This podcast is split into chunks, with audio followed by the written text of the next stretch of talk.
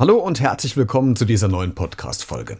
Eingefleischte Fans haben ein Jahr lang darauf warten müssen, die anderen würden diesen Tag aber gerne verbannen. Heute ist Halloween und das scheidet im wahrsten Sinne des Wortes die Geister. Ich wollte mal wissen, was ihr von Halloween haltet und habe auf Instagram und Twitter eine Umfrage platziert und die Meinung ist eindeutig. 65% von euch haben gesagt, dass Halloween völliger Blödsinn sei, 35% dagegen finden es super. Vielleicht ändert ja mein heutiger Gast eure Einschätzung ein wenig in Richtung mehr Begeisterung für die dieses Fest. Sie ist eigentlich Erzieherin, aber nebenher arbeitet sie als Achtung Erschreckerin. Gibt es tatsächlich als Berufsbezeichnung und darüber und über Halloween reden wir jetzt in den nächsten 15 Minuten. Hier bei Beredet. Der Talk mit Christian Becker.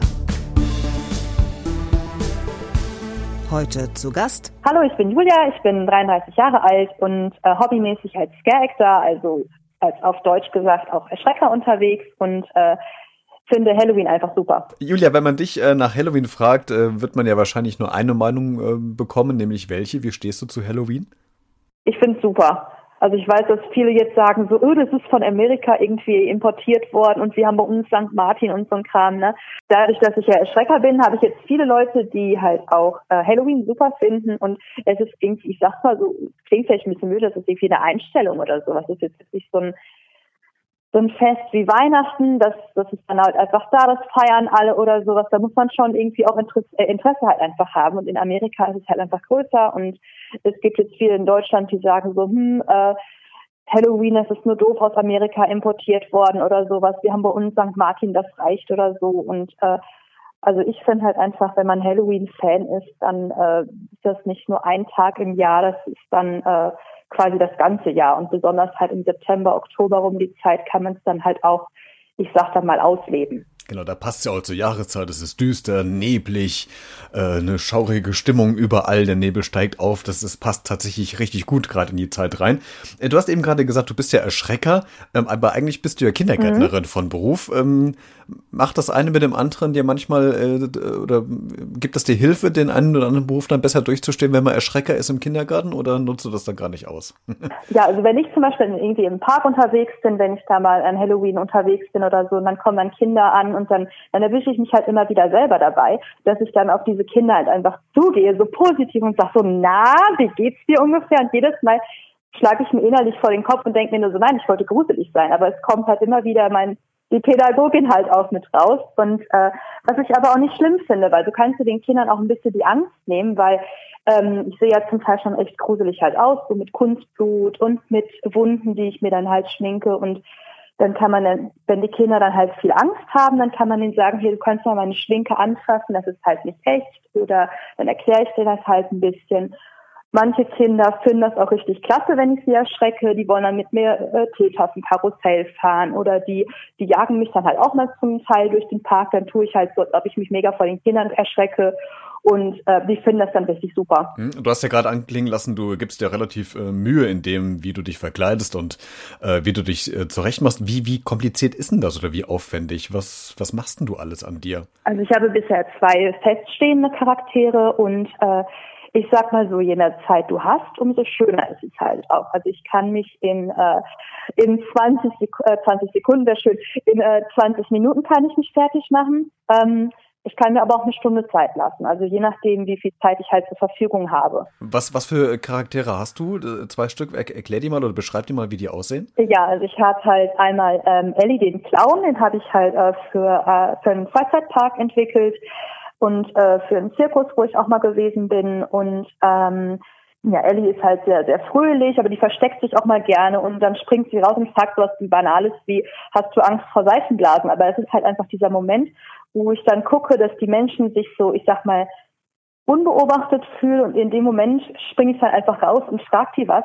Ich habe mir jetzt auch vor ein paar Wochen eine Mundharmonika gekauft. Ich kann überhaupt nicht spielen, aber das ist auch scheißegal, sage ich mal, weil ähm, in dem Sinne kommt es auch nicht darauf an, dass es an dem Sinne perfekt macht. Man kann sich auch mal richtig zum, wie sag mal, auch zum Affen halt machen. Du kannst, ich habe mir halt überlegt, dass ich hinter den Leuten herlaufe und denen irgendeine äh, Melodie äh, vorspiele. Oder wenn die an dieser Maze warten, also an diesen Labyrinthen, dass ich denen halt so eine Wartemelodie vorspiele und man kann halt einfach auch einfach Quatsch machen mal so ein bisschen. Also man äh, das ist ja auch dadurch, dass ich halt ein Clown bin, ähm, ist man ja in dem Sinne auch ein bisschen lustig. Manche haben auch echt extrem halt einfach Angst vor mir. Ähm, das macht dann leider aber auch am meisten Spaß, wenn die dann weg sind. Dann rennen sie natürlich auch nochmal erstmal hinterher. Und ähm, oh, du bist ja gemein. Ja, gemein ist es schon, aber man muss auch mit den Jahren merkt man das halt auch einfach, wie ähm, äh, wie viel kann ich dann geben, wenn die wirklich dann schon so, das heißt quasi, wenn sie auf dem Boden liegen, dann kann man noch mal einmal drauf, ne? Ähm, aber man muss halt einfach gucken. Also wenn die wirklich richtig doll Angst haben, dann, dann geht man aus der Rolle raus und sagt so, hey, es ist alles nur gespielt, du brauchst dir keine Angst haben, äh, wir sind nur Schauspieler und äh, ich sag mal, je mehr Angst die haben, umso äh, positiver ist es halt auch für einen selber irgendwie, weil man halt die Rolle dann auch gut spielt. Mhm. Also äh, Clown ist die ist die eine Rolle. Was ist der der andere Charakter, den du hast? Die andere ist äh, eine zum Thema Irrenhaus, also so eine Sarah Macbeth habe ich die genannt. Das ist eine verrückte Katzenlady und die habe ich halt. Ich habe so einen Katzenpuppenrohling halt im Bastelladen gekauft, habe den mit Fell benäht und habe es auch ein bisschen blutig gelassen und ähm, ich habe dann so ein so einen Krankenhauskittel an und einen Bademantel und Lockenwickler im Haar und damit es halt ein bisschen gruselig ist, auch so ein bisschen äh, Kratzwunden, sage ich mal. Und äh, als ich die den ersten Tag gespielt habe, wusste ich halt überhaupt noch nicht, wie spiele ich die denn und wie ist mein Charakter, weil man muss den auch irgendwie erstmal so kennenlernen. Und der erste Tag, wo ich den gespielt habe, habe ich gedacht, so, hm, das ist es noch nicht. Und ähm, ja, am zweiten Tag ist dann irgendwie der Knoten geplatzt und dann habe ich irgendwie äh, ununterbrochen geredet so in so einer ganz, ganz schnell, ganz schrill, so dass ich meine Katzen irgendwie umgebracht habe. Und das war immer ein Zufall. Also ich habe die Katze zum Beispiel äh, in die Waschmaschine gesteckt mit Weichspüler, aber dann äh, ist die Katze einfach gestorben und das wusste ich halt einfach nicht. Und, äh, oder ich bin die Niagara-Fälle langgelaufen, hatte die Katze in der Tasche, bin über Hängebrücke, runtergefallen. Konnte ich auch nichts dafür und ähm, bin dann mittlerweile bei, ich glaube, ja, ich würde sagen, guten guten Geschichten, so 20, 30 und ich habe mir noch ein paar mehr ausgedacht, aber man hat dann schon seine Favoritengeschichten, die er halt erzählt und die Leute bleiben auch wirklich stehen und hören dir zu. Also es ist dann nicht so, dass ich dann sonderlich gruselig bin, aber ich ist das halt das Thema irre und ähm, äh, da kann man halt einfach mal Scheiße labern. Hm. Das, was man so, sonst im Alltag vielleicht nicht machen würde. Man nimmt ja eine Rolle ein. Wie, wie ähm, kommst du auf die Charaktere? Wann, wie erstellst du die? Wie kreierst du die? Was sind deine Vorbilder? Wo holst du die, die Ideen her? Ja, also du hattest gerade noch was gesagt, so von wegen, dass man, äh, dass man einfach mal sagen kann, was man möchte. So man auf der Arbeit zum Beispiel muss man sich ja immer, habe ich halt auch beigebracht bekommen, da ist man höflich und man ist zu Freunden vielleicht auch mal höflich und man kann dort einfach auch mal alles rauslassen halt. Ähm, und das ist halt auch nochmal das Schöne, so dass man sollte natürlich nicht übel beleidigen, aber man kann halt einfach mal ein bisschen so äh, was sagen, was man auch sonst nicht sagen würde. Und äh, ja, wie ich die Charaktere mir überlegt habe.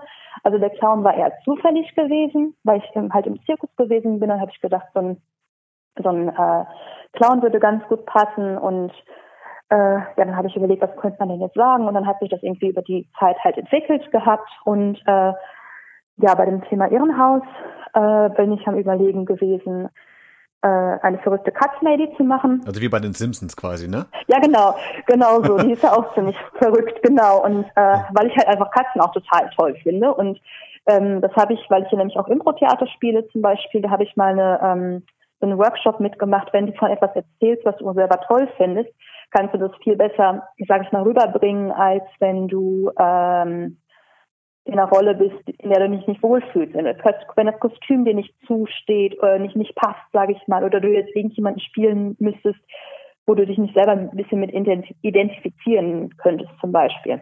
Hast du eine Theorie, warum so viele Leute Angst vor Clowns haben? Weil die Leute etwas Böses in einem Clown zum Beispiel nicht erwarten würden. Also es ist wie zum Beispiel bei kleinen Kindern oder so. Die finden ja auch ganz viele Leute im äh, Film oder sowas gruselig. Ähm, und das ein Clown ist normalerweise, der soll dich zum Lachen bringen und der ist bunt.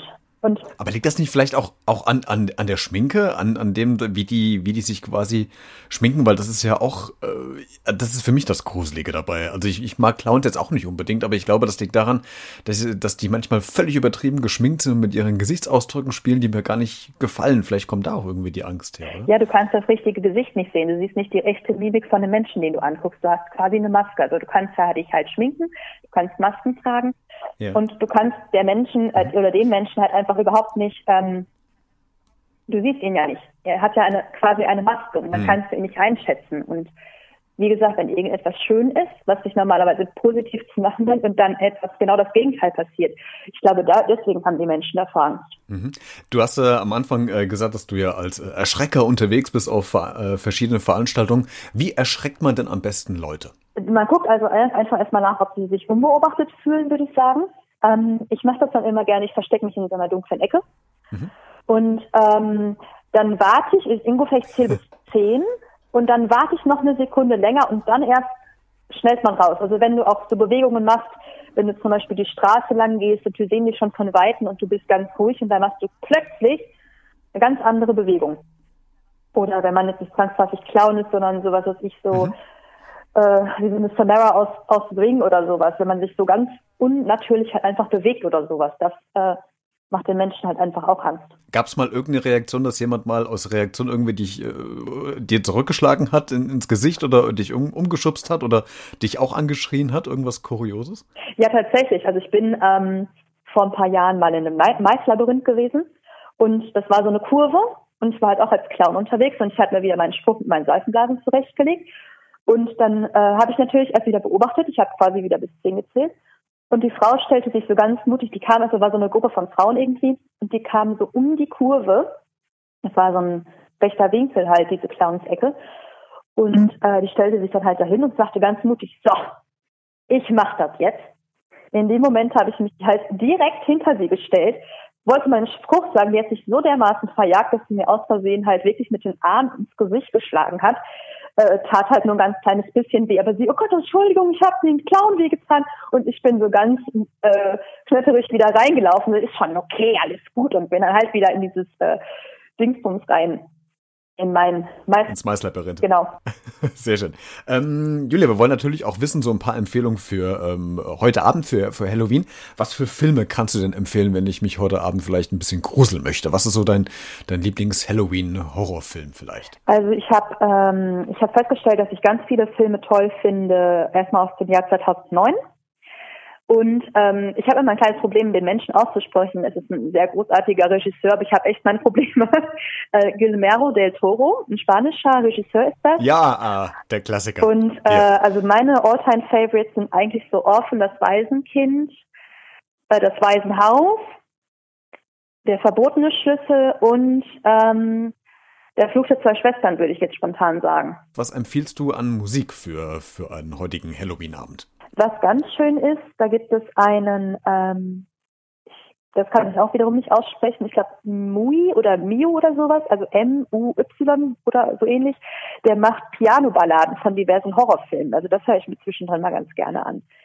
Also was halt auch immer super geht, ist so Rob Zombie zum Beispiel, da ähm, äh, und diverse Soundtracks einfach aus, aus Horrorfilmen. Also da ich ruhig mal im Abspann gucken oder halt irgendwie bei Spotify oder bei anderen Streaming-Anbietern vielleicht einfach mal eine Halloween-Playlist angucken. Wie wirst du denn äh, dein, den Abend äh, heute verbringen an Halloween? Hast du schon was vor? Äh, ja, tatsächlich. Ich bin heute Abend im, äh, in einem Freizeitpark, äh, wo wir auch ein großes Halloween-Event haben, das über drei Tage geht und da werde ich meinen Clown spielen und ja, ich freue mich auf jeden Fall schon wie Wolle drauf und ja, werde das rocken. Julia, wir äh, drücken dir die Daumen, wünschen dir ganz viel Spaß heute im Freizeitpark.